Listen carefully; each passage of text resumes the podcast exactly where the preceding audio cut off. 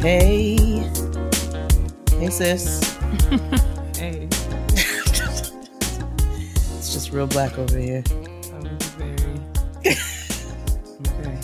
I was Well, trying. I guess first things first. Happy birthday, nigga. Thanks, nigga. Another day, another year. Uh, praise the Lord, niggas. How are you, him. sis? You know, I'm I'm doing all right. I'm doing okay. Um, no complaints. I'm just committed to having a better week. This well, a good week this week, I should say, Yes. and pushing through. How are you doing? Um, I'm a little tired. You know, I've been full of activity. Indeed, But- indeed, indeed. I have been shown all the love today, and I'm truly appreciative for that. I am grateful for every message, every DM, every Instagram DM, every Twitter DM, just everything, every post. My sis wrote a beautiful post for me. Was it beautiful? It was beautiful, even though you made it a point to mention that I get on your nerves. I mean, you have to call things things. You know what I'm saying? We do. And I It's said, fine. I acknowledge that I probably I get on yours as well. It's fine. Not as Um, much, but you know, I that's just kind of my my uh my demeanor. I just get on the nerves. It's fine. I embrace it. so no, but I had a good day and I thank everybody, including you, for for making making it feel real special. What birthday is it, sis? What birthday is it for you? It's 32. Are you sharing with the people? Okay. Yeah, it's 32. Fuck it. Why not? You know, my mother gonna send me a text about how's it feel to be in your 30. I was like, girl, get off, go on somewhere now. You got something to do. 32 is not in your 30s. No, it's not. I don't know why she's. I'm like, I still got a long way to go, but yeah. So I mean, I you know, I, I'll share what I know so far, and and then uh I look forward to experiencing the rest. Man, listen. You It's got all a good, birthday though. coming up in a couple months. That's what's up. Are we going to talk about Insecure or not? Yeah, we. I think we. I mean, we got to. Did you watch last week's episode? Are I you caught up? did. I I watched it as soon as we got finished because I felt Alright. shamed. So I was highly disappointed that Crystal, aka Candace, aka Janae, didn't bust up in the bathroom on um, Bumblebee and Molly because Hmm. I really wanted to see that happen. Do you really think that she knew that's where the, that she knew where they were? That that's where they were? I don't think that she knew that's where they were because I'm pretty like listen, I'm not well versed in the uh in the relationships of open, but I, I I will say that had I chose to go down a road like that, I can't imagine I would be fully okay with like my nigga like taking a break to go do so in the bathroom while I'm sitting at the dinner table. I just don't really think that that's part of the open relationship like welcome packet. I don't think that they tell you that's how it's supposed to happen. Maybe I'm putting too many rules on it, but I just find that to be uh high key disrespectful. It's like, damn nigga, I already gave you the open. You got to do it while I'm right here. I feel like I don't know. Well, maybe I I think that it's fair to assume that I'm probably viewing like all of my opinions about open relationships are very biased because I view relationships through a lens of my own lived experience and you know so I I get that I'm probably like you said ill equipped to talk about this with any um like you know level of certainty because I, I have no like or or accuracy for that matter because I don't I don't know anything about these things. Um, howsoever, I do believe that uh, like you said, um, I would just imagine that there would be some some boundaries or stipulations within an open relationship, even though that That's might all I'm some, might- saying. some might say that there that would be counterintuitive to the relationship being open, but at the same time, uh, I just feel like Candace did not carry the situation. Like she did not like if it was an open relationship and she was hip and she knew. Like in my mind, if if, if my dude says that we're in an open relationship, I, I would think that it would be like a threesome situation. Not that my dude would have a whole private relationship with like unbeknownst to me and Right. and Like I felt like Dro has not carried this like a in like he's in an open relationship. Like he's treated Molly very much like a side, like a side chick. Like, like even every, with the text message, like oh yeah, shit, I gotta yeah, go. I gotta get up. I gotta go. Um, right now. Like, and like them sneaking off um at dinner and Molly like like it was just really awkward. Um, it was and very like if we're in an open relationship, everybody's cool, everybody's you know in cahoots. Everybody's we all know, you know what I'm saying? We all know what's going on. What is what? Why would there be so much like you know hush hush, less mm-hmm. um, tiptoeing? You know all of that. Yeah. So yeah, I, that's why. I, that's why I said right. That's why I said last week that that I really feel like you know. Um, His relationship is closed like Chick Fil A on Sunday. Yes, absolutely, very much yeah. so. Yes, indeed. I mm-hmm. um I also am biased in, in the in the open relationship uh forum or whatever only because I'm not down for them. I'm just not I'm I'm not open to the open relationship. Like I'm not down for an open relationship. That's not my ministry, so it's not really mine to speak on, but again, I will say I'll reiterate what you said. I can't imagine that it it's, it should go down like that. Like I can't imagine I'd be okay with my nigga just sneaking off to the bathroom you know, I just, the whole thing is just like, okay, we don't want to be close to this and blah, blah, blah, but you committed yourself. And furthermore, like you're saying, you don't, you don't want to be, you don't want to be limited or whatever. So, you know, what if you meet somebody out? You don't want to be limited to that. So you guys would rather keep it open. So you rather go sleep with these random people and then come home and tell them like, oh, by the way, I just, you know, I just had to do it. So, it don't you know, make this no, is our, like, I mean, you know. it's just not my thing. It's just not yeah, my ministry, but I'm not downing polygamy. I am, but that's neither here nor there. Um, I mean, it's just beyond my purview. I just have no, I have no range of experience or thought about it because None. it's just beyond my realm of understanding. But to each his own, to each her own. Carry on, do what you do. I'm um, so glad Kelly got more FaceTime this season.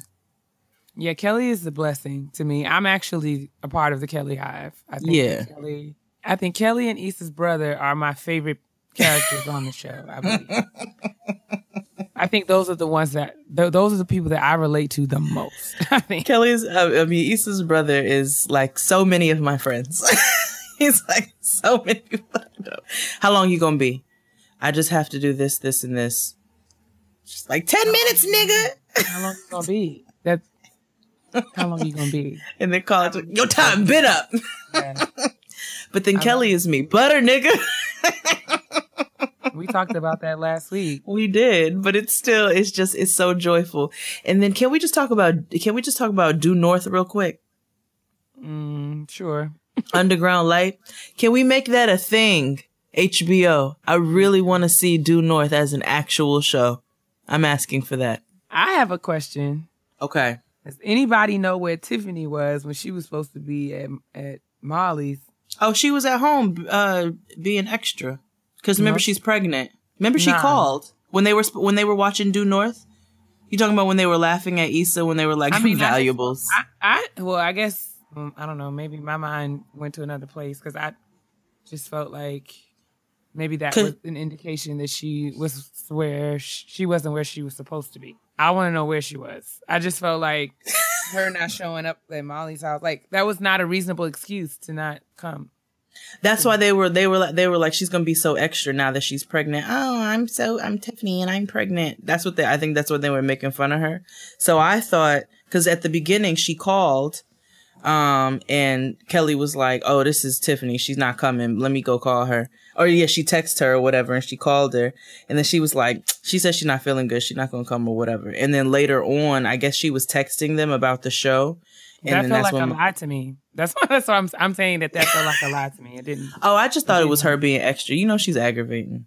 I feel like I feel like there's more to the Tiffany and Derek story so I would like to see like, more of the Tiffany and Derek story. I would not. I don't really care to know.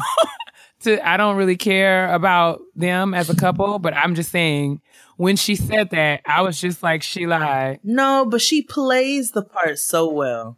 Um, I mean, I guess, but I'm just saying when she said when they said Tiffany's not coming, and when her husband was like, "Oh yeah, she's over at Molly's or whatever or wherever they were," They were at Molly's, right? But they were supposed to be at Molly's watching the um Yeah, Yeah, her watching- I husband don't- I guess I didn't. She was at Molly when she was at Molly's, and then when when she told Kelly that she wasn't coming to Molly's, my mind was just like, oh, she must be with the father of her her child because it's not Derek. I was about to say maybe the baby ain't his. That's what I said. I mean, that's just where my mind went. Maybe maybe I watch too much TV, but somebody's lying. I just felt like something kicked up in my spirit and said, I don't, I don't buy it. Oh.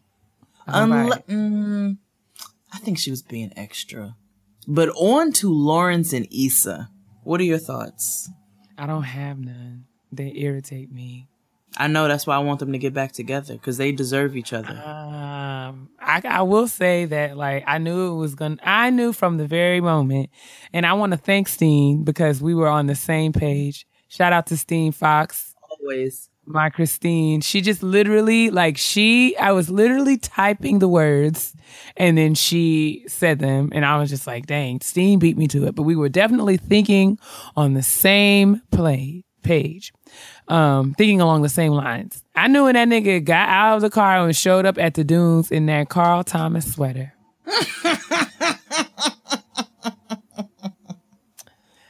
and I said, because when Steen said, I was just like, listen, don't he have on this? I wish I never met her ensemble.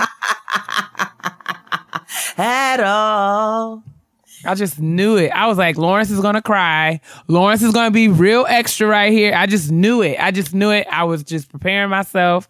I I, was, was- irritated immediately because when he pushed that door open, I was just like, so he don't knock? Like what? I was like, so I just had an attitude immediately. I was I was upset immediately. then I was confused because he had on a full turtleneck and Issa showed up to the function with her whole back out. And I'm just like, well, what season is it exactly? What is the temperature given? This is that was the question that I had that entire scene. I didn't care about any. I was like, "What season is it?" Because Issa has on a summer dress, mean, and Lawrence has on a turtleneck sweater, and it's not even like a summer sweater where it's got like big ass holes and it's light and you know airy. It was a No, that shit looked hot. Listen, It looked hot. Okay, so on to the meat of the matter. I was, I for one, am very grateful that it took us 16 episodes, two full seasons, but these niggas actually had a productive conversation. So I was very, very pleased. I was like, well, listen, look at this adulting. Thank the Lord we made it. I was very excited. Um, Yes. And I was like, look at them. Look at the words. They're using them. I'm so excited.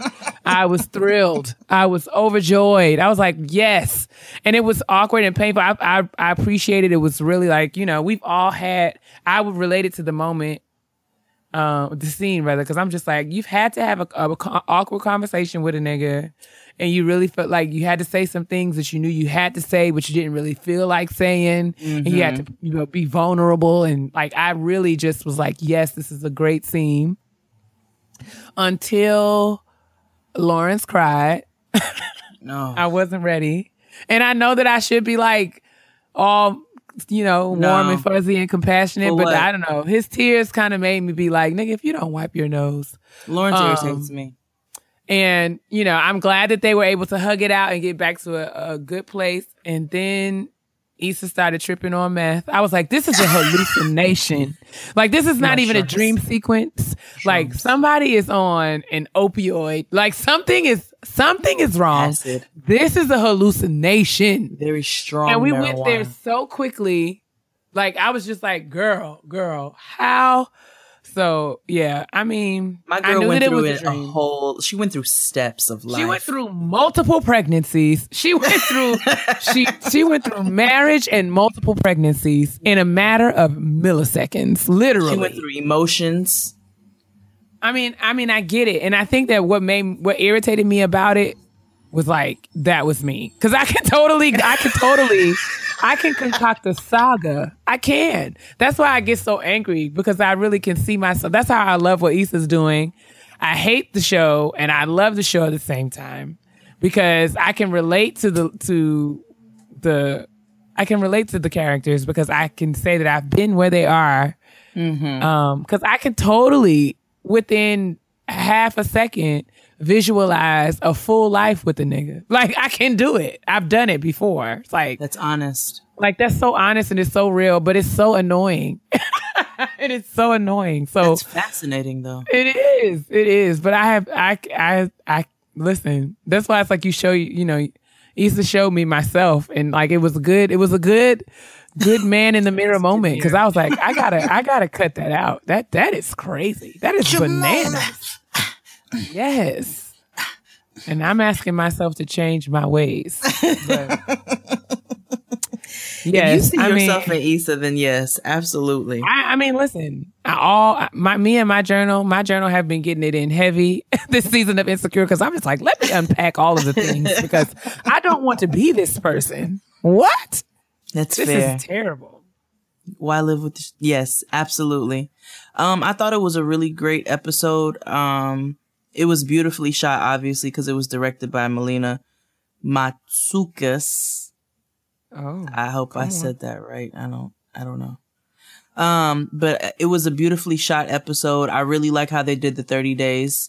I really want Molly to get her, like, little, like, I get it, okay? He's not the nigga that you, like, I get it. I'm But he's- I, I, she's really making some very poor decisions. But my nigga, why? Like, what? i- So, is there no middle ground? like, is there no like, is there no happy medium between?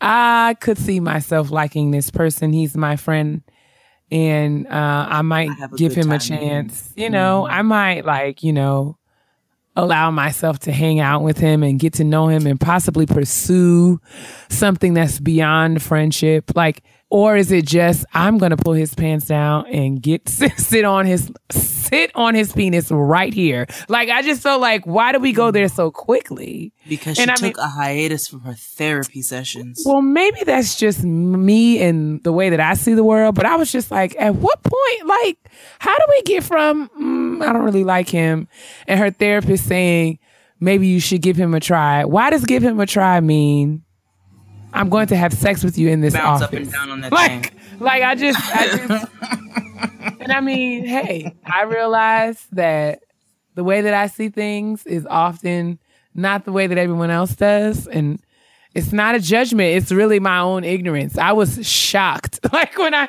when i don't and i was like i'm sure that it was only me because everyone else on the timeline seemed to just move right along from it. But i was just like wait There was a lot going on, but no, it wait there was no. It was like this.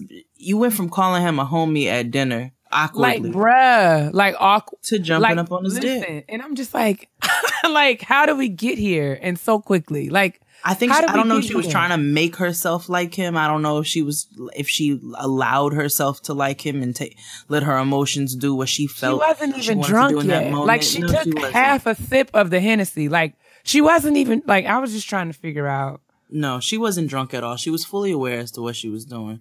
But and then I don't understand this whole thing. I, he's not the guy that I feel like I should be with. Well, you originally were focusing on all these men and these professional dating sites and you know these guys who are doing something. You got this dude who's an attorney. You just don't want to be with him because he's a chubby nigga.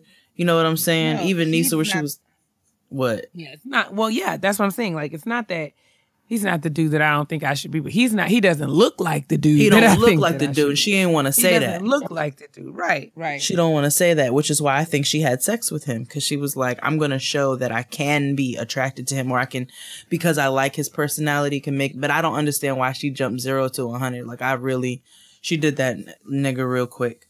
So, um, but I, I, and then the cliffhanger. Were you I surprised? Were you No. surprised when Not at all. Answered Nope. the door. No, I just was like, uh, I can't say that I was like appalled. Like I felt like I saw some reactions on Twitter and people were like, "Oh my god!" I was just like, "No." no. I knew. I kind of knew. I was like, I kind of. Yeah. Well, part of me wanted to believe that, you know, Molly was, you know, pulling out her lingeries and things for For old, Lorel. for old, for old chubs, for old chubby, for the chubby homie number one. Like I was like, well, all right, yes. And then, you know, I knew immediately. I knew immediately when she sauntered over. I said, and another, I had, a, I had a beef with Molly because I just feel like, and it's really petty. I don't, I don't know. No, what is it? say. Say it. I didn't like Molly's shoes, and I know it wasn't about the.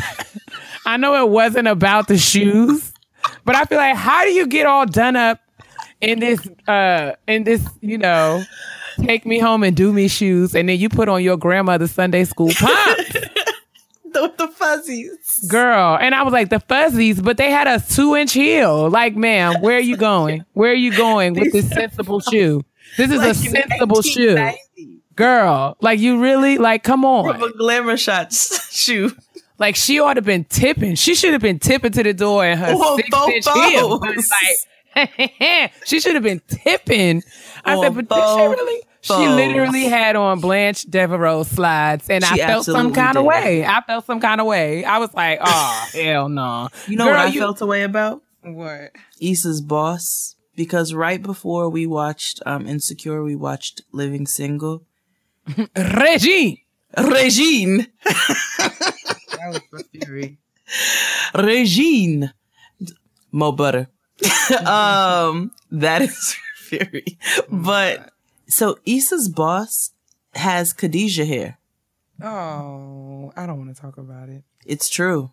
I just felt like Watch them. me- why, why, speaking of Issa's boss, let's just segue right on into Issa and how I am just feel like How a white lady ain't never going. I'm sorry. Okay, nope. how a white lady ain't never gonna what? What you say? like you ain't gonna come at me like that with no Oh. segregation. Don't don't do that. Don't do that. First of all, I just felt like I could. I heard Monica, like when when Issa got chewed out by her boss, like right at that. Like if I was in charge of the soundtrack, I would have cued in Monica's "Funny How the Tables Turn." Turn. I was Turn. ready because I said, "Now, would you just look at this? Issa done met. She's ruined her life." And I just feel like, what if season three Issa is season one Lawrence? Because Mm. she about to mess around and lose this job. Yep. She Even about to after mess the around race, and lose this job, right? Yep. And she's homeless as hell. as fuck. that's what that's and now she about to be. to And, and the first thing she say to Daniel is, "I'm sleeping on the couch." Yeah. So I'm like, mm, well, Lord, now won't the Lord bring you full circle? Uh, won't he humble you when you need to be shown the way? won't He just bring you right down? because even when they were after that, ra- shout out to Kelly for stopping because her period came. that is so honest. That is.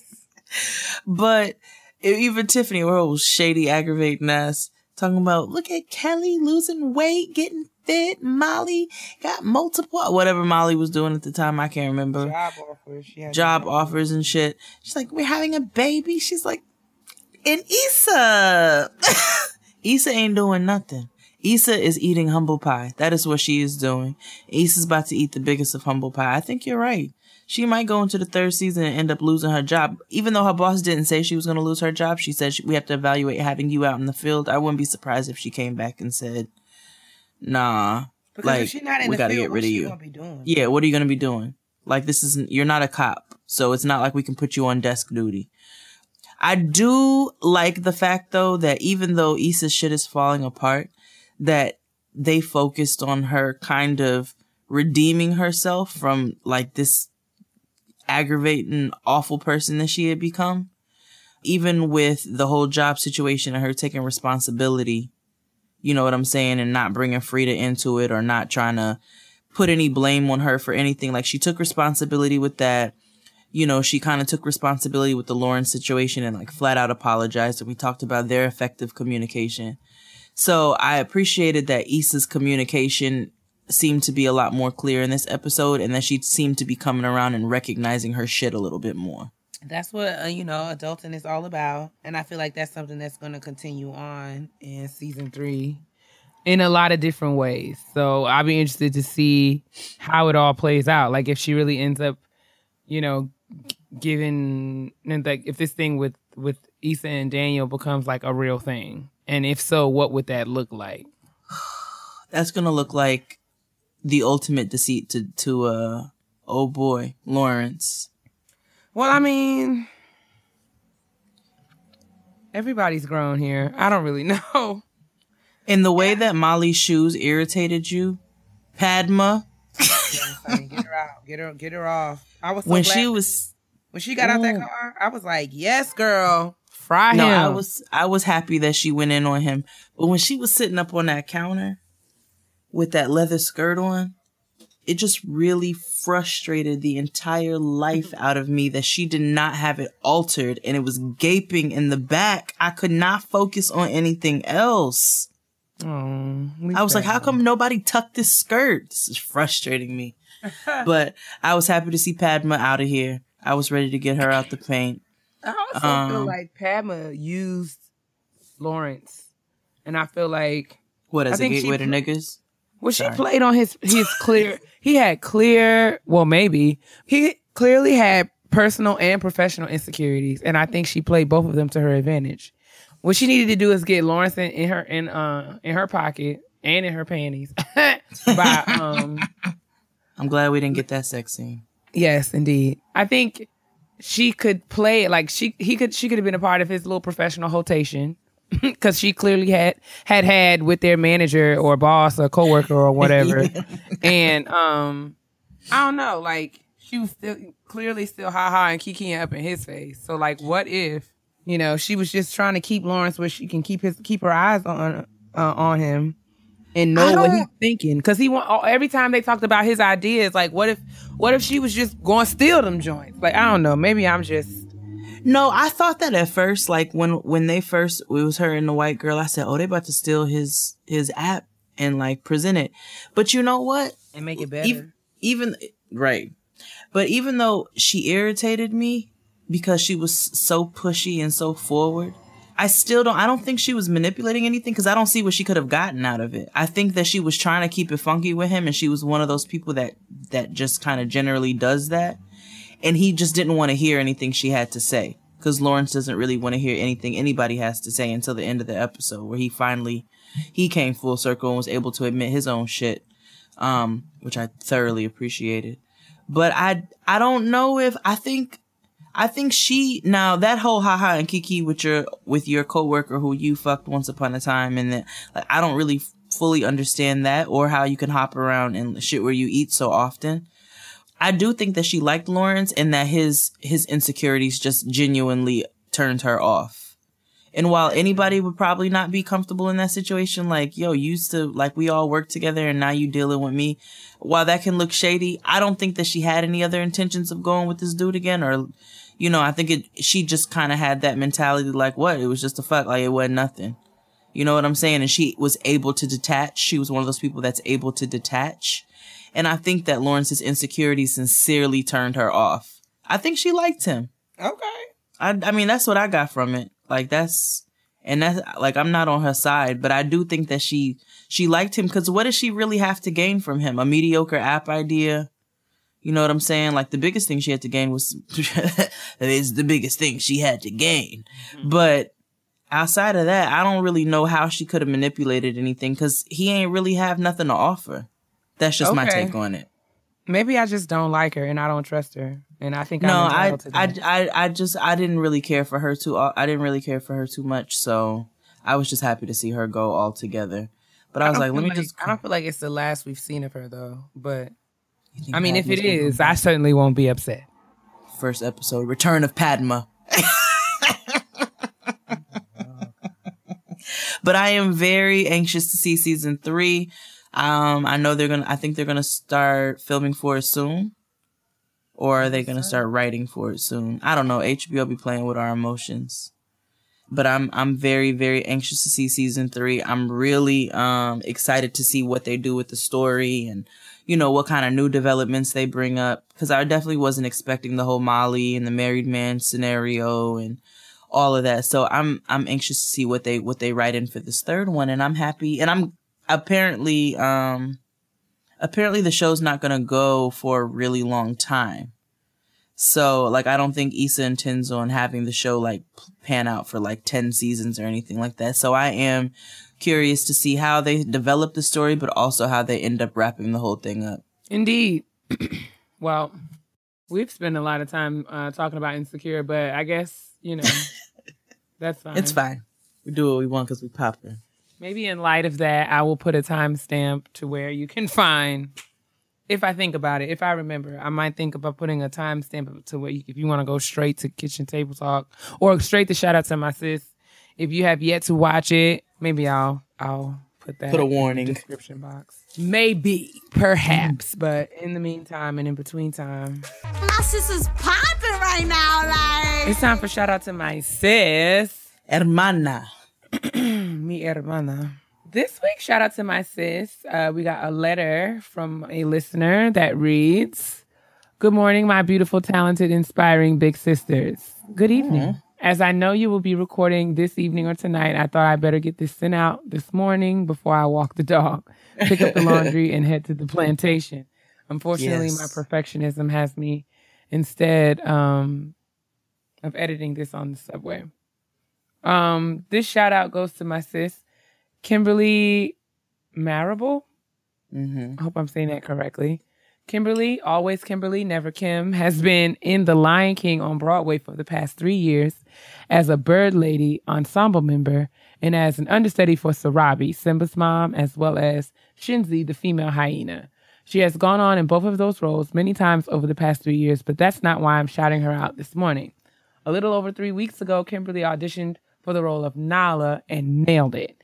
Not only was she hmm. cast, but this past Friday, September 8th, three weeks later to the day, she made her debut as Nala in the Broadway production of, of Disney's The Lion King. Additionally, at the end of August, she produced her first show. Kimberly Marable presents Lions in Park Packchar, which sold out the Rockwood Music Hall. I'm so incredibly proud of her and just want to give her this public praise because the world should know about her accomplishments. Thanks for reading and sharing. Love you both. Sincerely, Grace Jones. Not, no, not that Grace Jones.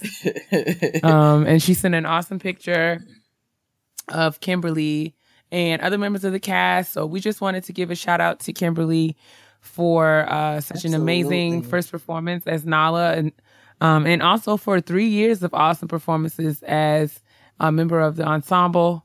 I just thought it was really amazing and and awesome that you know another black girl is just spreading her magic all over Broadway, and uh, wanted to feature that on this week's shout out to my sis. So shout out to you, Shout out to Kimberly, you. and thanks for writing Grace. Have you seen The Lion King, sis? Yeah, years years ago, years ago, but I need to see it again. I would like Yeah. to see it again. I should say. I've seen it twice. Years. I don't think I've seen it in ten years, probably. But I would love, love, love to see it again and take. I want to actually take um, Tristan and Noah to go see it because neither one they they've not been to a Broadway show yet. So I think The Lion King would be perfect. So shout out to you, Kimberly. I think that's absolutely dope. I love seeing black girls in these roles, and The Lion King is such a long running and dope production. Yeah, I think that's amazing. Shout out to you. Yeah, man, you popping. Okay, boys and girls, it's time to gather around the kitchen table for um some more chit chat and conversation about all things adulting. Mm-hmm. What are we talking about this week, sis? So this week, we thought we would talk about birthdays. How fitting. Um, we thought we'd talk about birthdays because obviously we said today is mine. But in light of that, I know that one thing that I thought about is that a lot of people, when it comes to their birthdays or times around their birthdays, especially the older we get, uh, sometimes you'll hear a lot about people's anxieties that they have about turning an older age, things that they have not accomplished yet, um, things that they wish they would have accomplished so far, you know, and just kind of all of the negative things that come along with getting older. So we thought maybe we would talk a little bit about that and then also focus on some of the positive things about getting older. So I guess my first question to you, sis, is Nope, nope, Um, nope, nope. It's your birthday, so we're asking you the question first. okay. Because my so I'll let birthday you is go. not until later. So I'm gonna ask you, did you have any anxiety about or stress? Or were there anything that, you know, any hesitations or anything in your were you how, what, how did you feel about turning 32? Like were you excited about it? Did it give you anx- like were you upset? Were you stressed out? Just talk to me about that. I wish I can give you a more entertaining answer, but I didn't really feel anything at all about my birthday. I didn't feel anything about turning an older age. It it didn't bo- it doesn't bother me to get older and I think I think part of that comes from just in how I was raised and hearing from my mother. Um, you know, my mom always spoke to me very very often about how the 20s were your time for figuring things out and your 30s were your times to, to really kind of get those things together and really live your best life and how her 30s were her best times. And I've mentioned that before. And I think hearing her say that, it really kind of resonated with me. And so it has helped me as I've gotten older to not have those anxieties that I know that a lot of my friends or people that I know face just because my mom always gave me something to look forward to. She always instilled that positivity um, in me when it comes to to turning a little bit older. She's like, you, you you learn a little bit more. You're able to experience a little bit more. You're able to learn from the experiences you've had. But I will say, in the past, um, I've had a couple freakouts where I'm like, I'm I feel away because I haven't accomplished a certain thing by this particular age because I feel like at this age I should have done this by now. You know what I'm saying? When it came to degrees or it came to education in general, different professional uh, developments, you know, there have been times where I have gotten really down on myself for not being in a particular place. But what about you? Same question, sis. Nah, nah, I'm not answering nothing yet. So since you got everything all under control and you all good, you know what I'm saying? You No. no worries. You don't feel no kind of way No. about turning 32. Let me ask you. Let me ask you. Is there anything that you that you would have or have not done, or is there anything that you would have thought that would have been different by this age? Like if when Jade was 17 and you asked her what 32 would have looked like when for 17 year old Jade, does it line up with what the reality of 32 year old Jade is? Absolutely not. I'm absolutely not. You know, I I don't I I didn't know where I would go. I figured I'd get married at some point or another, you know what I'm saying? I didn't put a lot of pressure on it, but I figured it would happen at some point. That happened. Um I again, I have gotten really down on myself before for professional developments. Um or lack thereof, should I say, or you know, in the timing that I thought I should be someplace. And so yeah, at this age I thought some, you know, things might have been going differently financially or professionally. Um, and I have definitely been stressed out about that. You know what I'm saying? Like, damn, I'm too old for this. Or you go through a particular hardship and you're like, why am I dealing with this? Like at this age, I thought I would be, you know, I'd have it all figured out. And I remember watching my parents at this age because my parents had me young. So I saw them, I saw them grow up. You know what I'm saying? And it always looks like you par- your parents have everything together. We say that all the time, but it always looks like they have it together. They have moments where it's tight or whatever, but it looks like they know how they always like they always figure it out. And being a mom now and kind of figuring out but still struggling along the way, uh, I do get a little down on myself because I'm like, I wish I had more money in the bank right now, or you know, I wish my savings account was a little more beefed up, or this credit situation that I'm working on, like why is this not going faster? And I try to put things into perspective a little bit, even just this past weekend with Noah starting school last week and then starting dance this weekend. It's like, yeah, you know, I I would love to go all balls out for my birthday and, you know, pop bottles and whatever the case, but I got to go buy these leotards for this baby and make sure she has her uniforms for school and I don't ever want her to to look at me and say, "Oh, my mom doesn't have it figured out." But there are definitely places that I thought I would be in different aspects of my life, um, namely financially and professionally. Uh, and I realized that's just not reality. That's real. That's really real. All right, I guess I'll answer the question now. Thank Um, you. You welcome. I definitely have real anxiety about getting older, mainly because I don't know. I guess I guess you can say I'll be 35 this year. Mm-hmm. and I and I guess in my mind, I had a a, a, con- a concept of what I thought 35 would look like, and I'm not just talking. I mean, professionally and financially being a big piece of it, but I just thought that life would look different and feel different. And I don't, I don't feel like I'm as old as I am. And so I do have a lot of um a lot of I don't want to say it's anx- anxiety. Um but I do think I do think a lot about it because I think about things in you know in in terms of time and you think about what that what it what it means physically um and so forth and so on and how much time you have in front of you uh, it doesn't really seem like it's that much. I guess when you hold yourself up to the markers that you you know had in your mind. So like for Right. me yes there are some things professionally. Professionally i did not I, I thought i would have been where i where i am right now. I thought i would have been there a lot sooner and financially i didn't really realize like so the cost of although there are, although my degree my uh, degree programs were funded there was still a cost um, to being in school for as long as i was so not only like, you know, student loans and stuff like that, but you think about the years that you've lost. Like I feel like when I compare myself to people who I went to undergrad with and we graduated at this point well over 10 years ago, right? Mm-hmm. And them niggas been making money. Like they have been making full time, full salaries and, you know, putting things away for retirement, investing and all, and all that. So they have been doing that for since they've, since they've had their salary positions f- fresh out of undergrad. They mm-hmm. have been doing those things. So I definitely feel like I am behind the curve and I have a lot of time to make up for when it comes to finances.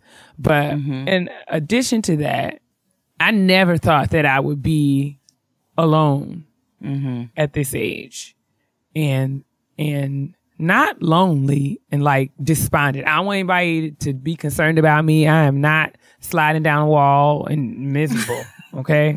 I'll be all right. But um and and not just like, you know, be uh, the benefit of being as old as I am is that I have learned that a lot my my perspectives were so short sighted in my younger years.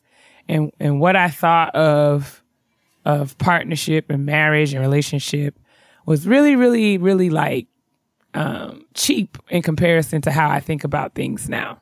I, I don't really care about the big white dress and the wedding with a mm-hmm. million trillion people, and mm-hmm.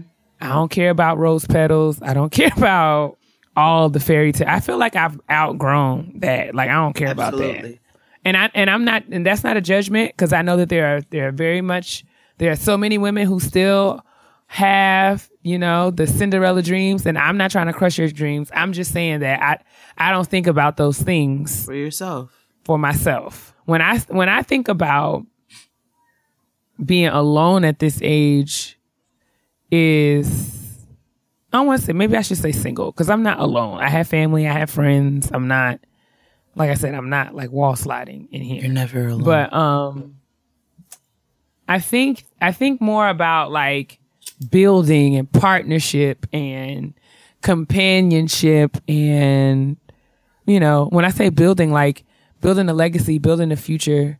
And I I feel like I am doing that by myself. I'm but I feel like I could be it could be all the more great and fantastic if I had a like-minded life partner to do it with. right. And that's what I, and especially in terms of having kids. Cause I will be mm-hmm. honest, like, I know that, I know that people have babies at, like, you know, older women, like Halle Berry, all these women have babies at 40 and 50 and all that. Mm-hmm. I definitely feel like it would be awesome to be a mom and I would like to be a mom but I think I'm coming to grips and to terms with the fact that, like, you know, it might not happen. And, like, you know, okay, if it like if it if it if it does not happen, and I can say that as um like that I never thought that I would be in this place right. just you know thinking and and that's that's that's the kind of that's those are the kinds of way that I I think about it. So I wouldn't say it's stress. It is it is a little bit of it is a, it is a bit of disappointment. Um, I'm still and I, I struggle with, you know, hopeful and everyone was saying like, oh, you got, I struggle with that. Um, cause I think I'm just in, in a, in a mindset where I'm just like, I gotta be all right either way. So let me just get myself in order. So I'm just all right either way. Right. So I'm just gonna work as hard as I can and work on me and, and, you know, my relationship with God and all that stuff. It's just, just kind of like, I'm just cool. Like, you know, I'm good. I think that that's where my um my thoughts about aging are.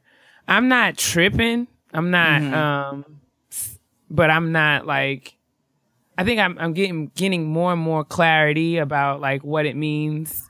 And now I'm just trying to learn how to fully be present in this age and enjoy it right. and maximize on this time for what it is. Because it could very well be that life will be different five years from now, 10 years from now. But I mm-hmm. don't want to look back on this time and, and, and feel like it's time wasted. Exactly. Um, And I think that's I, that's a better way of putting. I think that's kind of where I'm at. Is that I just kind of try to enjoy where I'm at and look forward to more that's to come. I've had a lot of ups and downs professionally. Um, I've had some really some really great moments where I'm like I'm loving the job that I'm in. I'm loving what I'm doing. I'm loving where I'm at. And then a big layoff comes or something along those lines that will completely, you know, humble your entire entire world. And I think that the um but I've seen a lot of my friends and I've seen a lot of people that I know actually have sincere freakouts about about being older. And I think where my disappointment has sometimes come in has been just okay, I I wish I was at a different place right now. But I try not to stress about not being in a place because of an age. I try not to focus on the numerical part of it. You know what I'm saying? And I know a lot of people focus on the numerical part of it. Um, but I'm now trying to take this, you know, this place and and use it to motivate motivate me to continue to try to push my career. Now that I especially know what I want to do and I've worked in it for some years now and I've put my experience in and I'm ready to start building some of my own, you know, some of my own brands and whatnot. I try to focus on doing that and looking forward to what that's to bring in the future. You know what I'm saying? definitely. So let's talk about like social media or like what do you think contributes to um these standards that we hold, these age-based standards that we hold ourselves to in terms of like where you're supposed to be.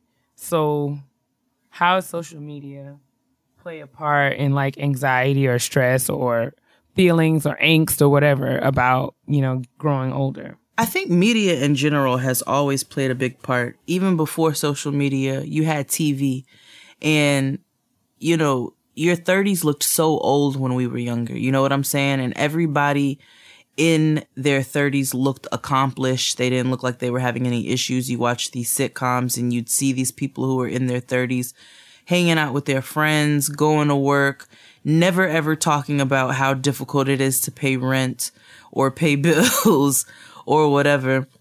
And so that kind of, you know, that might that might have helped to shift like how we how we thought about where we should have been. And then social media came into effect and social media plays a huge part in in many positive ways, but it also can really add to somebody's insecurities. And that can come from anywhere from being Facebook friends with people that you went to, like you said, to undergrad with or even high school with who may be biochemists at this point or you know what I'm saying they're sitting here and they're they, you know they're married and they've got kids and they're living in this giant home and you know they're talking about getting homes built and you know you're sitting here in your two bedroom apartment like all right nigga we we the same age and you've been and you've managed to build an entire house. Like what am i doing wrong? And i think that's unhealthy you know but it, it's it's real. So you've got aspects like that where it may be people that you actually know and then it could be, you know, people that you follow, just seeing where, you know, some of these people, how they're able to sell flat tummy tea and it looks like all they do is travel and never do anything in their lives. And you're like, what the fuck am I doing wrong right now? Like, how are you living your best life? And I'm, and I'm here in New York riding the two train. You know what I'm saying? So I think social media can play a, a huge, a huge part in, um, adding to insecurities that we may already have. Absolutely. Um, as I think you know, social media is just another way for us to compare ourselves to unrealistic exactly. standards. And it's curated, much like TV. Like we never saw the Huxtables uh, worried about how they were going to make their mortgage. We never nope. saw, you know, uh, you never saw Martin and Gina fighting over who was going to pay the light bill. Like we never saw these things on TV. Um, and, and the same can be said for social media because, you know, it's curated content. People can put together um, you know, and present to you, you know, the perfect parts of their lives or what the mm. parts of their lives that, that, appear to be perfect. And, and kind of like the, con- the, the consumption, I said, I stuttered, but like how, how we kind of, our culture, we're like, like socialized to kind of consume people's business in a way that I don't feel like we never ever had. Um, and I think people were our, you know, our parents and, um, or previous generations, they may have been a bit more comfortable or they may they may have been struggling. It just wasn't our business to see. Um, exactly. So I think that I think that this age and growing up in this time where we have this like unspoken, you know, norm and this like even this compulsion within ourselves to share and divulge and and present things to people that's really like not none of their concern. It breeds this this um this race, like this mentality mm-hmm. where we're all mm-hmm. kind of like racing to see who is doing um who is who is not even having the better life, but who has the better pictures or puts puts together the better images. And mm-hmm. it's not substantive at all. Like you know what I'm saying? It's, it's totally no. superficial and we don't have any sense of what's going on beneath that surface that's one of the things I try to keep in mind because it's super easy to look on social media and see you know, and we talk about this a lot in terms of like comparisons and stuff. Mm-hmm. It's, it's good to look at to, to, look across the fence and look at somebody else's grass and be like, that joint is beautiful. Look how green and manicured and just there are no weeds. But you don't like while while you're in your bed sleeping, you don't see the people from next door literally on their hands and knees every night pulling the weeds out by hand, or you right. don't see that that they have paid um, they're paying so and so however many um, dollars a month to come and take care of it. Um, and you trying to manage your grass on your own. So you don't see the process behind things. We just see like the end result. And what the good thing about getting older and having this perspective is that I feel like I have a lot, like the fact that I can, I'm responsible for myself. Um, and I don't have the layers of responsibility that come with being connected in relationship with people, whether that be romantic or otherwise. I can see things and come to grow and learn about myself and about the world in ways that I probably wouldn't have if I had to, to deal with other things right now. I don't know. I've I've come to be very grateful and and for the opportunities where I'd be able to see that age doesn't necessarily mean wisdom and age doesn't necessarily mean maturity. And age doesn't necessarily mean like, uh, you know, better. I think those, that perspective has, has been helpful in, in helping me manage like having birthdays, um, that keep on rolling in over and over again. Exactly. I mean, even some of the letters that we've gotten when we were doing the, the, the graduation shout outs, we got at graduation announcements about older women who were completing degrees. You know what I'm saying? And I'm sure they wish they could have completed those degrees long before, but then they got tied up with life and things that happen. So I think putting in, putting a particular goal on an age is, um, it's kind of counterproductive to that goal.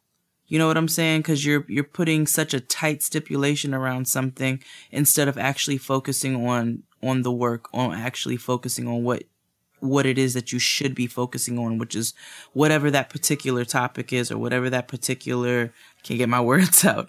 Whatever that particular thing is that you need to be focused on instead of trying to apply that to an age in which that should be done. That's not fair. You're not being fair to yourself. You know what I'm saying? Life happens. Totally. Okay, so good. Okay, here we go. So you just turned 32. And I know for me, a lot of things, I thought that I would be, I thought that, you know, I kind of was holding 30 as a marker for something. Mm-hmm. Like I wanted, for me, it was like I wanted to have my doctorate by 30. Mm-hmm. Um, and when that didn't happen, it was kind of like a little, it, it was a little deflating. Like, you know, it took, mm-hmm. it was a mm-hmm. hit. Um, but perspective, you know, and experience kind of showed me that, you know, things had to work out the way they did for me. But like, if you had to give advice to someone who's turning 29 and, um, or who is who's 29 now and staring down the barrel of 30 and and feeling anxious about it and you had to give them some advice what would you say to them um i would tell them stop focusing so much on the age and focus on the work you know set a goal for yourself but don't set a goal with a number behind it set a goal for something that you want to do um and you can set a time frame there's a difference between putting an age on it and putting a time frame on it uh, and I would just tell them, don't put don't put an age on it, but put a time frame on it. I want to do this in the next two years. These are the things that I have to do to do this. And then, you know, you figure out what those steps are. And I would tell them to just stop focusing on age so much. Stop thinking that you need to be in a particular place at a particular time because your life is going to pan out the way that it should. Um, and the universe is going to make sure that things happen the way that they should for you. And your particular experiences are going to be yours uh, and not anybody else's. And when you put an age on that, you generalize it. So stop focusing so much on that and focus on what your actual goal is. Right. Because I mean, I guess at the end of the day, it's really a distraction and it's something that's exactly. really super minor that mm-hmm. uh, really de- detracts your focus away from what you should be focusing on. Exactly. Um, because nobody's going to ask you now that I'm on the other side of getting the degree or whatever, no one asked me ever, how old were you when you got your PhD? Like no one ever asked exactly. you. No one ever asked you that. And it, it's, it's really something that is really, really insignificant. And you can kind of apply that to almost everything in your life, whether it be mm-hmm. marriage, whether it be, um, you know, being a mom, whether it be starting a business, whether it be buying a house. Um, I think we kind of put and coming because you know when it's an, it's an accomplishment you know what i'm saying you don't and you have things like those those you know 40 under 40 list and 30 under yes. 30 list and you know those those things you know can kind of i mean and we have to you don't want to be a hater we want to celebrate people who've been able to accomplish great things mm-hmm. you know at whatever age they've been able to reach but at the same time you don't want to allow that to kind of make you look at yourself, you know, from a, a, a place of like deficiency. That doesn't make you any mm-hmm. less great because it didn't work out that way just for you. Um, exactly. And I would rather be an awesome, amazing wife at 38, 39 than to be a raggedy wife at 30. Exactly. Not ready. So, you know what I'm saying? Like, I, my my my goal is to just be an amazing Kia, um, so that yep. whenever the partner comes, I will be like the best partner, the best wife ever, um, for you know whoever he is. So it's just I, like you know you. That's a great point.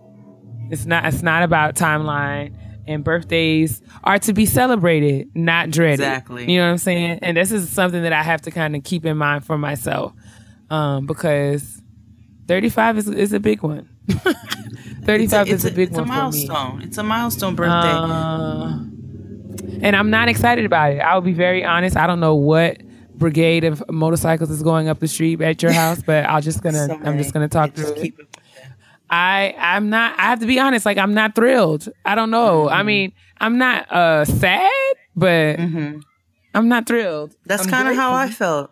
I'm grateful. Mm-hmm. And I mean, I am, but I, I, I do want to get to a place where I'm excited about it. So maybe that's something that I could work on between now and my birthday in December. It's like finding things to be excited about. I mean, because I do have a lot to be grateful for, and it won't it won't take me long. But it is, um, you know, just in terms of like reconciling that although my life is not how I thought it would look at this age, I made it. And I'm gonna be I'm gonna be amazing at 35. Like, you know, there's gonna be things about 35 that, you know, are gonna be pretty lit if I keep working hard. Yeah, and things for you to look forward to. And you you you're making so many strides, de- you know, in your career, um, in your development of your career. And so you've got so many so many things to look forward to. You just got your PhD. I think it's dope. For myself, I just try to focus on I can't wait uh, until I can strictly work for myself. You know what I'm saying? And I'm just working on that goal now to really, and I'm happy I've gotten to a place where I'm like, okay, I know what I want to do. You know, this is the work that I have to do to do it. Um, and I can't wait to see what it becomes. And I try to really, just really, really kind of focus and hone in on that. Um, and it gets hard sometimes. It gets hard, but I'm making sure that uh, I try to implement that even more so every year and focus on the things that I already have the things that I have to be grateful for. Um, again, I got a lot of love this year. You know what I'm saying? I got a lot of love from a lot of people that I know and people that I don't know. And it's, it was, it was, it was nice. You know what I'm saying? And it was, it was, it was beautiful to see so many people take a second out of their day just to tell me happy birthday. You know what I mean? And I want to focus on those types of things because that's, that's the love that keeps you pushing. You know what I'm saying? And then focusing on my goals instead of being like, all right, 33 is getting ready to come up and I ain't done this yet. Yeah, man. Totally, totally. Um, and you've done it, you know what I'm saying? And you've done an awesome job. And although things, I think our gen- our generation, I hate that phrase because people, I feel like people abuse it. But seriously, I feel like our generation is a testament to like, you know, coloring outside the lines and, and yes and you know kind of charting our own path and doing it the way that we want to do it we have a lot of examples of people who have not followed the conventional methods or you know uh, the conventional pathways to different successes but you know the consistent th- theme across all of those individuals is that they worked their tails off um, and you know did it despite uh, mm-hmm. the rules um, yep. or not necessarily the rules, but kind of like the what the expectations of kind of like this is how you should do it. Um, yes. So I think that you know the the common theme is no matter like can nobody argue with your age, whether you're dealing with whether you're dealing with as a younger person dealing with an older person who feels like they know more than you because you're older, um, or whether you're whether you are a younger person and you're trying to reconcile and come to grips with with uh, you know where you are and being appreciative of where you are. I think the common theme is that, you know, hard work is something that should be celebrated at every stage. And if you're working as hard as you know that you should be working, then there's always a reason to have a party, right? There's always something like, it's like, yes, there's always something to celebrate. And maybe that's what I will focus on as I'm looking for my birthday um, and as we're celebrating your birthday, maybe we should look for, you know, where, okay, these are the things that I've accomplished and these are the things that I'm going to work my tail off to do, um, you know, within this year, um, mm-hmm. you know, bring me closer to the goals that I have or whatever. I don't know. No, I th- no, you're absolutely right. Focusing on those positive, focusing on those goals and focusing on that positivity. And I, and I think that's such a key point realizing that there's always something to celebrate so that when you do actually have something to celebrate like a birthday like i've i've lived another year you know what i'm saying? I've gotten another year of experience behind me and i cannot wait.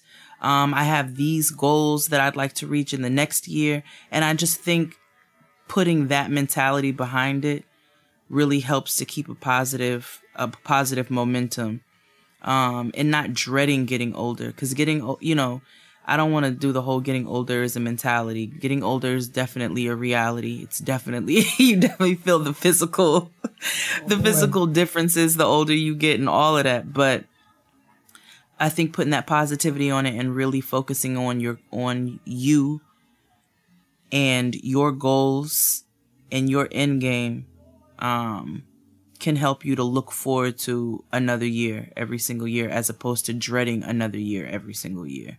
And stop looking at 30 for people who are younger than myself and I'm not old. Stop looking at like 30 as a milestone. Stop Right. looking at it as a place.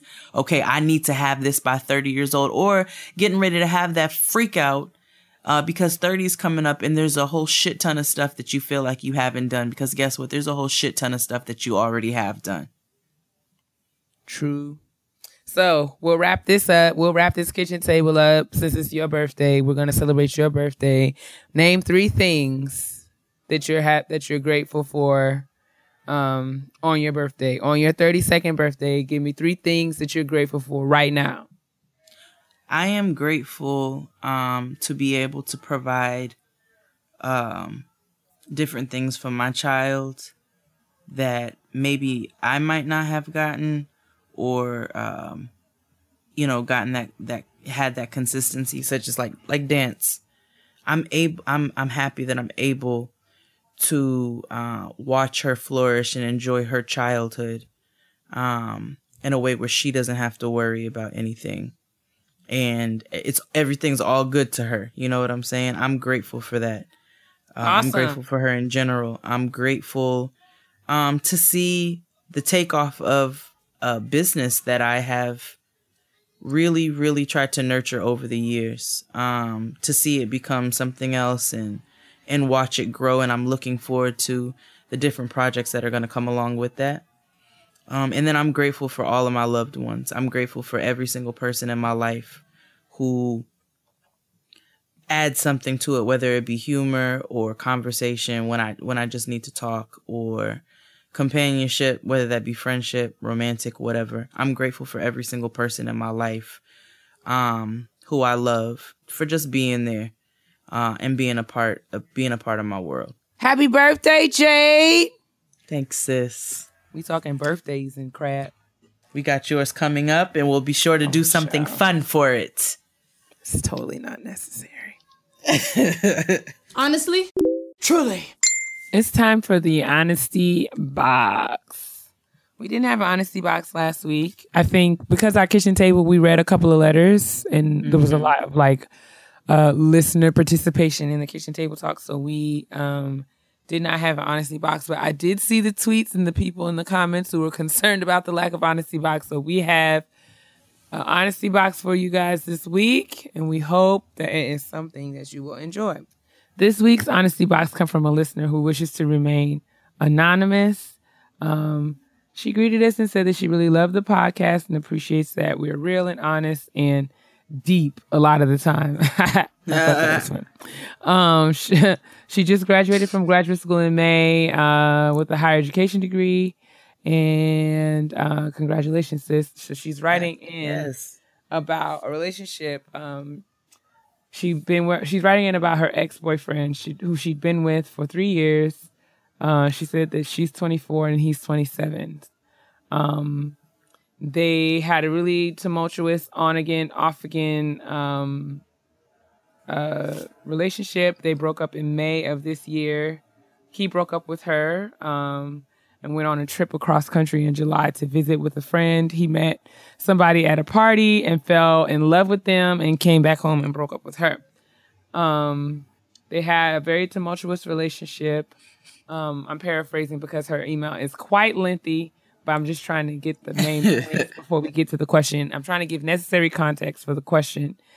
She says that she kind of explained the, the way in which they broke up, um, and so that recently she took some um some she took so they broke up in July. She took like a whole month off from talking for him to him and started seeing a therapist and getting her life together. And of course, after she did that, or when she was feeling good about where she was, the nigga called her back.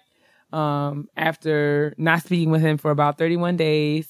So I will just pick up where she says, um, I see a lot of growth. So they have been speaking and he he reached out to her and he said that he wanted to try again. So she says that she's seen a lot of growth and change in him, which is amazing. And she's thankful um, that they did have some time apart and have space to kind of work through um, their issues. She says, I love him and I do want to be with him, but I'm wondering if right now is too soon. It's only been 31 days since they broke up and they had, so they broke up in July, I had a break for 31 days and now um, he's back. And, and she wonders if it's too soon for them to be considering getting back together. I have been focusing on myself, plan to take trips with friends and glow up. I'm torn because I know people can change, but I am afraid of feeling what I felt when he broke my heart. When I think of being with him right now, I get a lot of anxiety. This is not because I don't want him, but I can't seem to figure out why. He also sees the benefit in waiting and growing individually.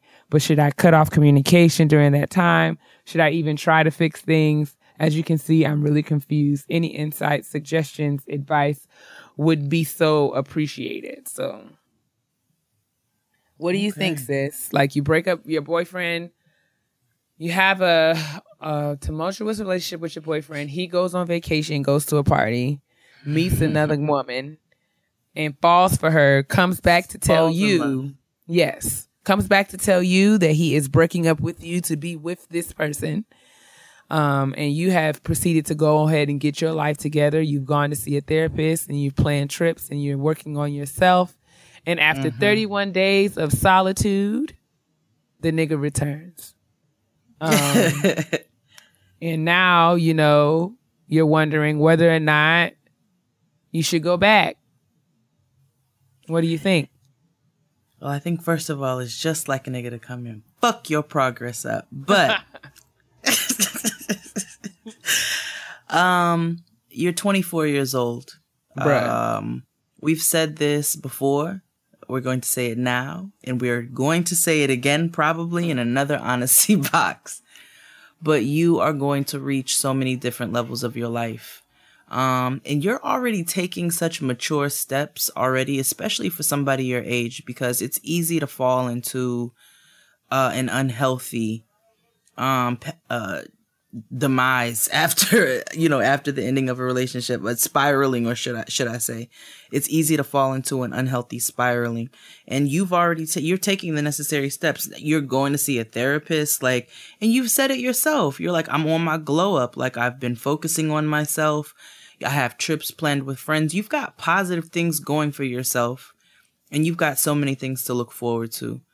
And um, this nigga doesn't get to just do what he wants. Bruh. He doesn't get to just go out of town, fall for some heifer at a house party, and then come back and be like, you know, Yeah. you know that Yeah. 30 i had 30 days of lawrence and i realized that padma wasn't it like that's not that's not how this works Nah, so not at hmm. all.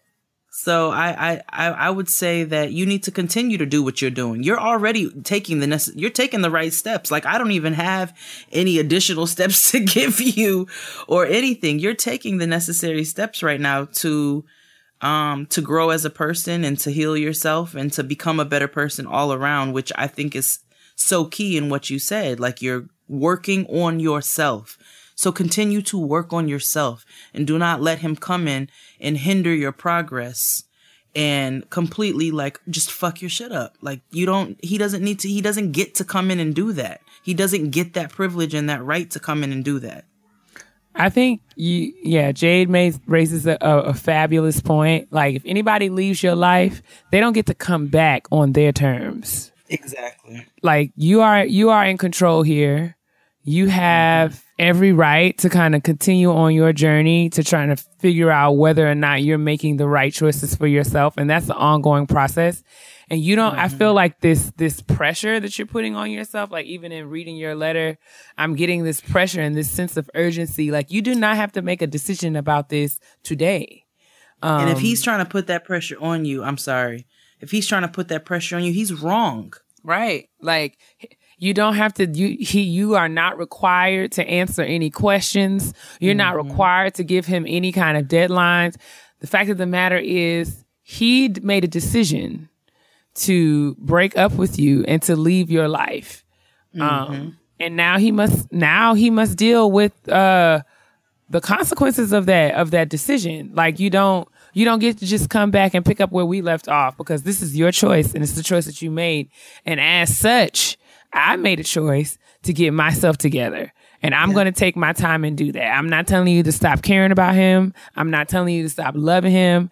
You if, do what you want to do. Do Right. do do what makes you happy. Um, but just make Do sure you? that you're Right, but just make sure that you're doing it because you really want to and not because you feel any kind of way about, you know, don't don't make any decisions out of fear or mm-hmm. like out of like a what if. Like, well, if I don't if I don't if I don't get right back with him right now, then maybe he won't want me in 6 months or 3 months. Mm-hmm. Like, girl, don't do that. Don't do that to yourself. Like, you know what I'm saying? If it's you, the ball is in your court. It's always has been, but it is especially in your court right now because you are in charge and you are responsible for who has access to you and your heart. You don't have to give somebody access to your heart when they have abused that access in the past. So I think that you should continue to um continue to do your your own work on yourself, continue to see your therapist. Um and if he wants to you know, set set boundaries for your interactions with him, mm-hmm. and make sure that you hold yourself to those boundaries and don't get caught up and all that stuff. But set boundaries and set limits for yourself. If you want to continue having communication with him, it may not be necessary to cut him off, but you get to decide if and when you want to pursue this relationship with him again. You get to establish the terms of that. He can't. He. No one is. No one. No one is positioned to tell you when you have to. You don't have to tell him. All right, we're gonna try this again. And if he's pressuring you, like Jay said, then that that's a sure sign That he ain't it. he ain't it. I mean, he Yeah. already gave a couple. Y'all are young, so I get it. You know, you're gonna dip around and do all kinds of shit. You know, he's gonna meet a some mesmerizing bitch at a party, and it's just gonna be f- magical for for a month or whatever. Like, fine, whatever.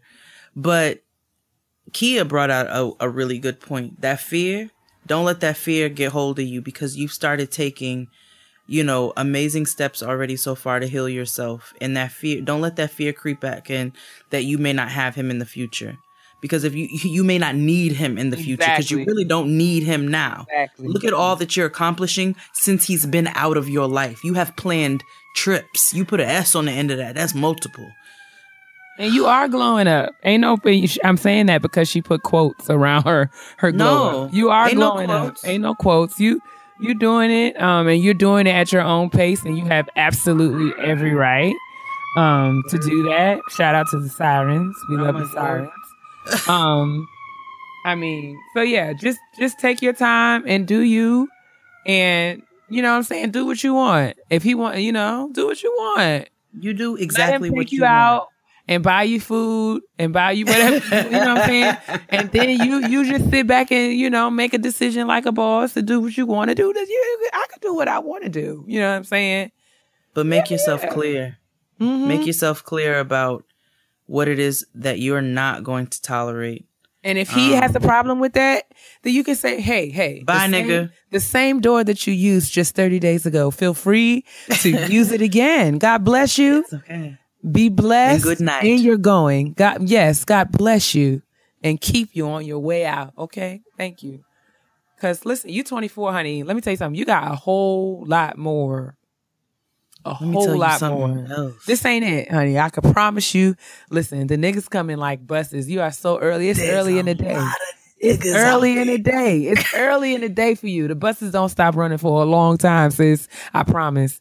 You have a Niggas lot love to more. put the fear. They love to say, "Oh, there's a whole lot more women than there are men."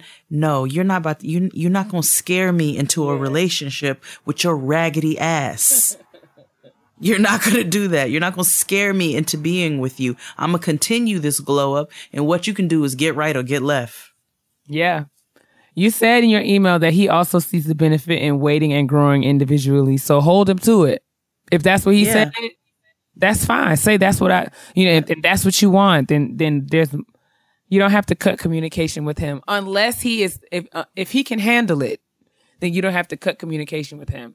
But if if you continue communicating with him and he tries to act like your man when he ain't, then you know he can't handle it, and maybe then you can make a decision as to whether or not you still want to, uh, you know, engage with him. But I hope that this is helpful to you. Um, and I thank you for writing in. And Absolutely. as always, you guys, you guys send us such awesome letters. And listen, we could not answer all of these letters if we tried, but we No. tried to. And and another thing is that you know Jade, not no, Jade nor myself are are professionals um, when it comes to answering some of the very very complicated and serious questions, and we don't want to we don't want to um, do do any of our listeners a disservice by giving you advice that won't uh you know be to your benefit. So if they're we are not ignoring you. If we don't answer your letter, it's something. It, it may be because you know just an issue of like volume and capacity, but it also may be that just we just don't have the tools. Um, and if we can find you a resource or connect you to a resource where we think we will be helpful, we will try to do that. But if we don't answer your letter, please don't think that we're being intentionally shady. But we just want to be productive. We want to be helpful, as helpful as we can. So don't stop sending letters. Please continue No. in, and we're gonna get to them. Um, we're gonna get to as many as we can and answer the questions as best we can. Absolutely. Getting grown podcast at gmail.com. That's the one. and I want to be very responsible of the things I say to my sister. Because everybody know I can be real petty. P E to the T T Y, honey. It's time for petty peeves. Petty,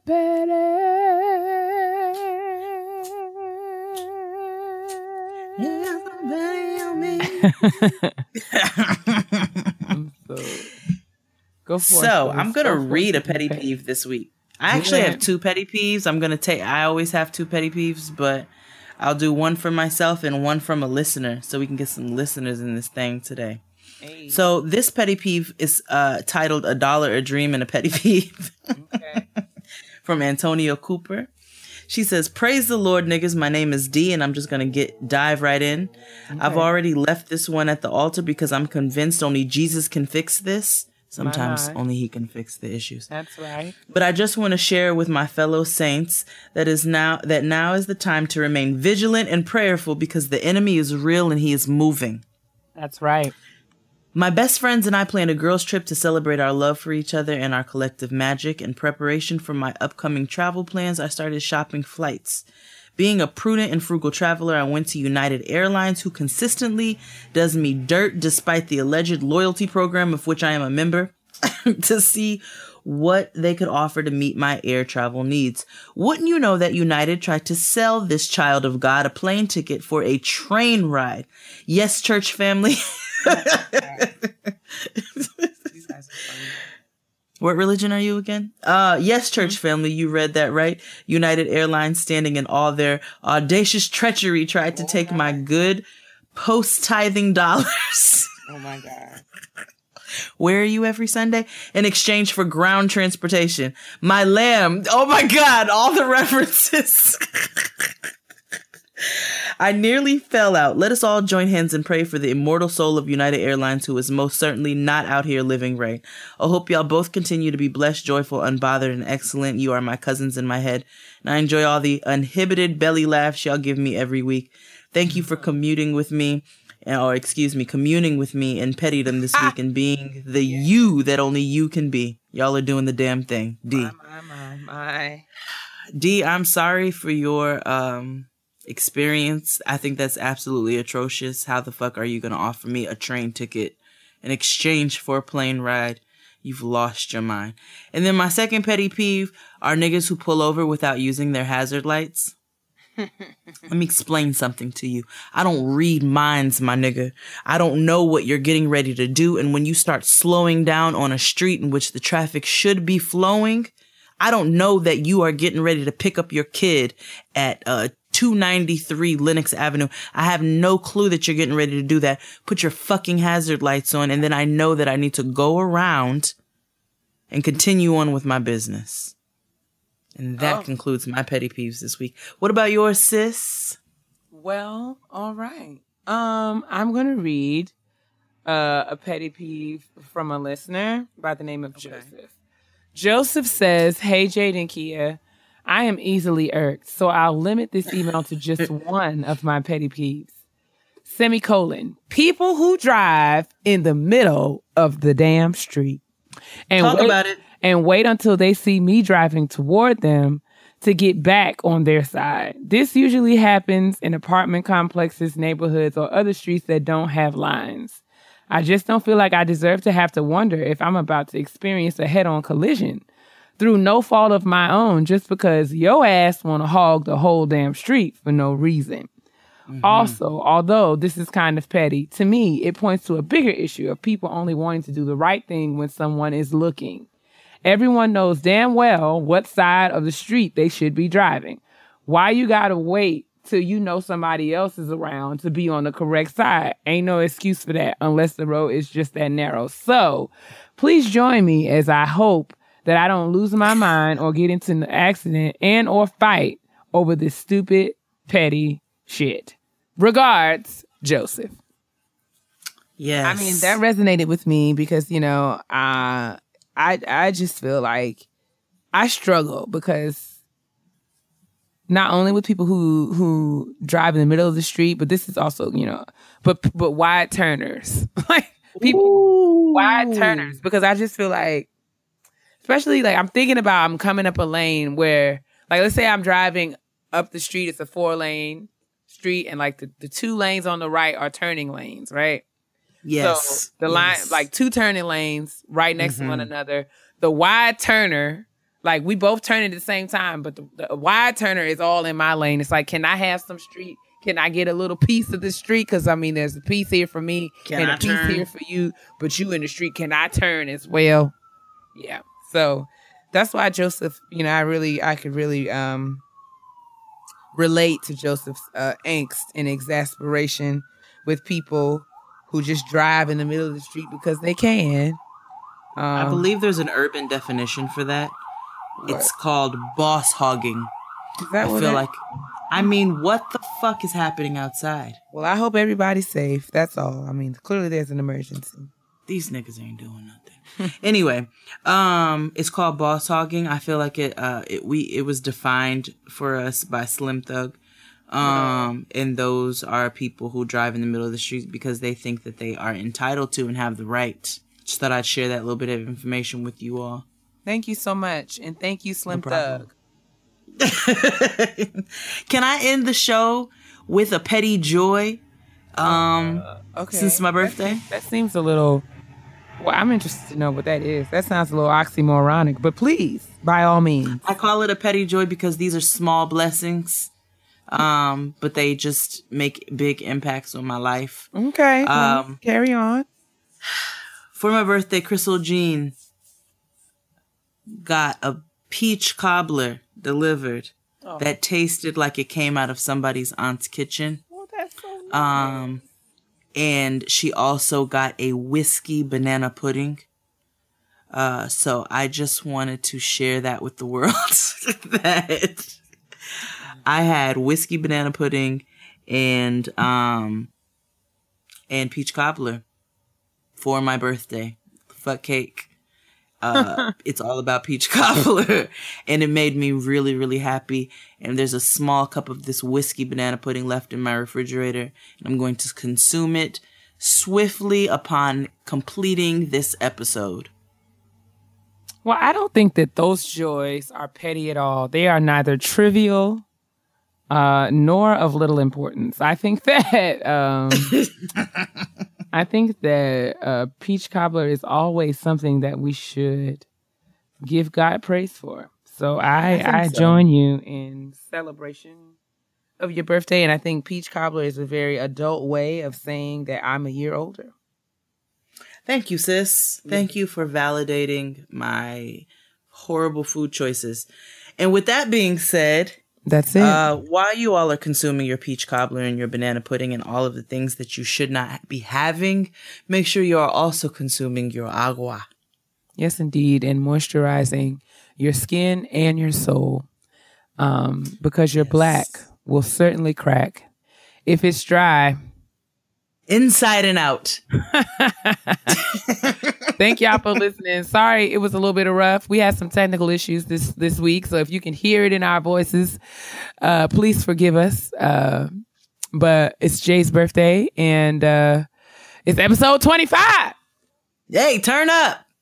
And Bye. Turn down now because it's bedtime. Good night.